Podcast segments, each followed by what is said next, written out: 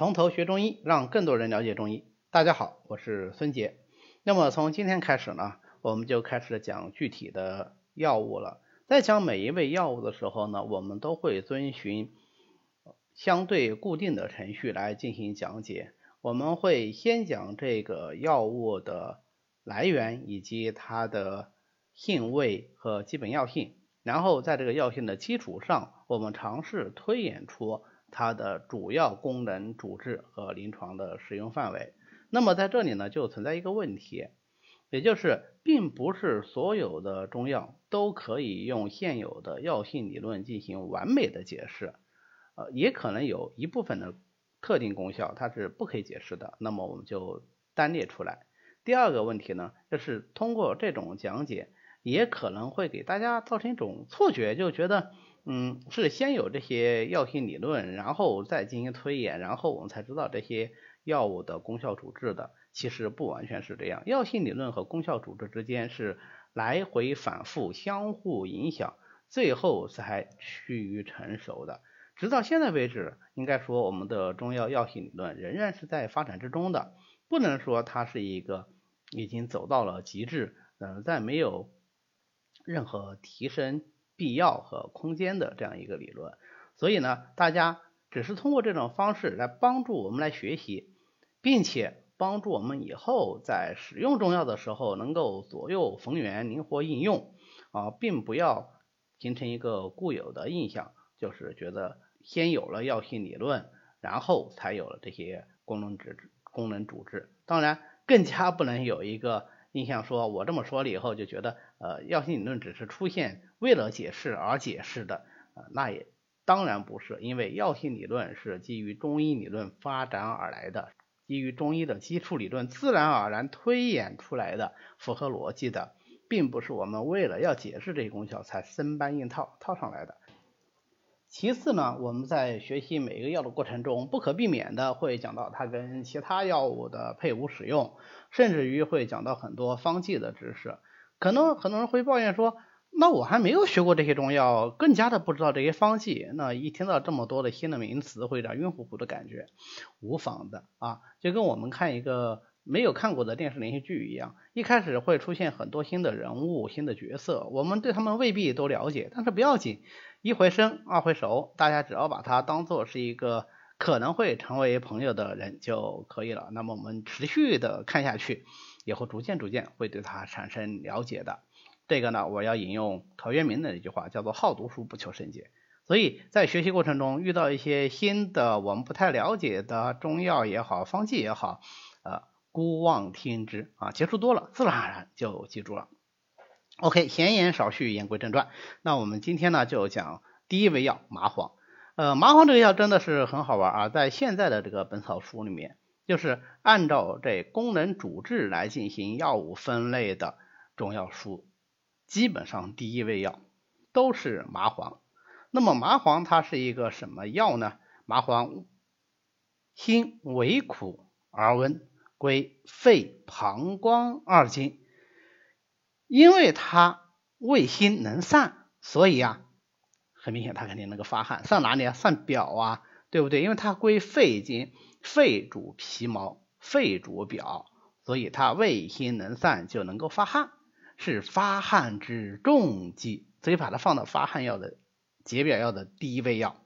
那么，既然说它能够散肺，肺主皮毛，肺主宣散，所以呢，它就能够帮助肺来宣畅气机。既然是这样，如果肺失宣降了，不能够宣畅气机了，就会出现什么？肺气上逆，而为咳喘。这个时候用麻黄帮助肺来宣畅气机，不就有平喘的作用吗？所以麻黄的第二个作用啊，就是平喘。麻黄的第三个作用呢，与它入膀胱经有关系。因为麻黄辛微苦而温，能入膀胱经。膀胱者，周都之官，津液藏连，气化则能出矣。膀胱是《内经》里讲气化唯一直接提到与脏腑有关的一个脏腑啊，就是气化则能出矣。所以膀胱的气化功能是非常非常重要的，能够把津液中浊中之浊化为尿液排出体外。那么麻黄入膀胱经，辛温而能化气，就能够帮助膀胱化气成尿排出体外，所以它有利水的功效。那么总结一下，麻黄的发汗、平喘、利水这三个功效，又如何的在临床上加以应用呢？既然能够发汗，而且是辛温发汗，所以很明显，它就可以治疗风寒表症、表寒症。那么既然是发汗重剂，所以虚症不宜，只能用于实症，所以它是治疗风寒表实症的。往往呢与桂枝、香须为用，那就是麻黄汤了啊！麻黄、桂枝、杏仁、甘草来。第一峻汗之剂啊，发汗力量特别强。同时，既然它那个宣肺以平喘，所以它就能够治疗肺气郁额的喘症。那大家想想，它是辛温发表的，所以它最适合于治疗什么邪气来郁额肺气呢？没错，那当然就是风寒之邪束缚肺气啊引起的喘症。比方说麻黄和杏仁一起用。那么杏仁是降的，麻黄是宣的，于是能宣能降，这不是正好顺应了肺主宣降这个特性吗？哎，再加上甘草调和诸药，这个就是大名鼎鼎的三奥汤啊！很多老中医都喜欢用三奥汤作为基本方来治疗各种喘症啊。在这个基础上，遇寒则加温药，遇热则加寒药。那么管你是寒热温凉，任何一种喘症，它都可以左右逢源。或者是它与生姜、细辛、半夏一起用，那这就是一个非常经典的组合啊。因为姜、辛、夏是张仲景治疗水饮症、寒饮症的一个经典组合，再加上麻黄以宣肺，就能够外散风寒、内化水饮。最典型的，比如说小青龙汤。那麻黄跟石膏一起用呢？麻黄在外以散风寒，石膏在漏，石膏在内以透内热。那就能起到一个外散内透的作用，特别适合于什么寒包火啊，对吧？外面有寒，里面有火，典型的，比方说麻杏石甘汤。其实还有一种症症型啊，它我们虽然不叫它寒包火，但它也是外有风寒，而且是表实之盛，但是内有郁热，就是所谓的大青浓汤症啊，它也是麻黄和石膏在一起配伍使用的。再比方说月碧汤。它也是麻黄石膏配伍使用，外散内透啊，所以这是一个非常经典的搭配。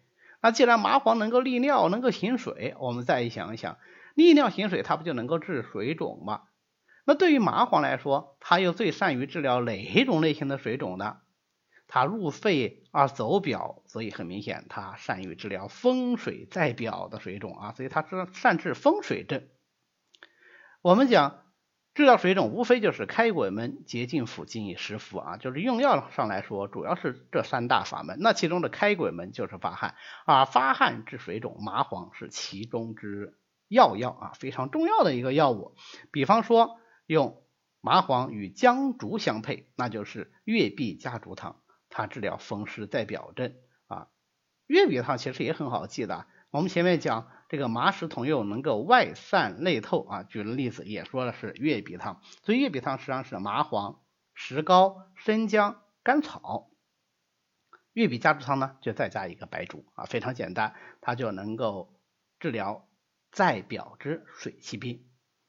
那么既然麻黄有这么多功用，呃，它有为什么临床禁忌呢？当然有了。你看它辛温，它表散，它发汗力量特别强，所以对于那些腠理本自疏松、本身就有汗出的，是不是就不太适合用麻黄啊？对，所以表虚自汗呐，呃，阴虚盗汗呐，这种腠理本虚的就不能再宣散它的表气了，就要禁用麻黄。那么另外一方面呢，它宣肺的力量特别强。那如果说现在是肺气不能收敛，或者是肾不纳气，呼吸无根，我还能不能再表散？我能不能再去宣肺散气啊？就不可以哦。所以这个种情况下，虽然它也会有喘症，但它不是风寒宿肺引起的喘症，而是咳喘无根、肾不纳气引起的喘症，就要禁用麻黄。好，那么关于麻黄呢，我们今天就讲到这里，大家可以直接扫表下方的二维码来与我联系，也可以直接搜索微信公众号 b m z z y j t 啊，就是百密斋中医讲堂的拼音首字母来加我们的微信。谢谢大家，我们下次再见。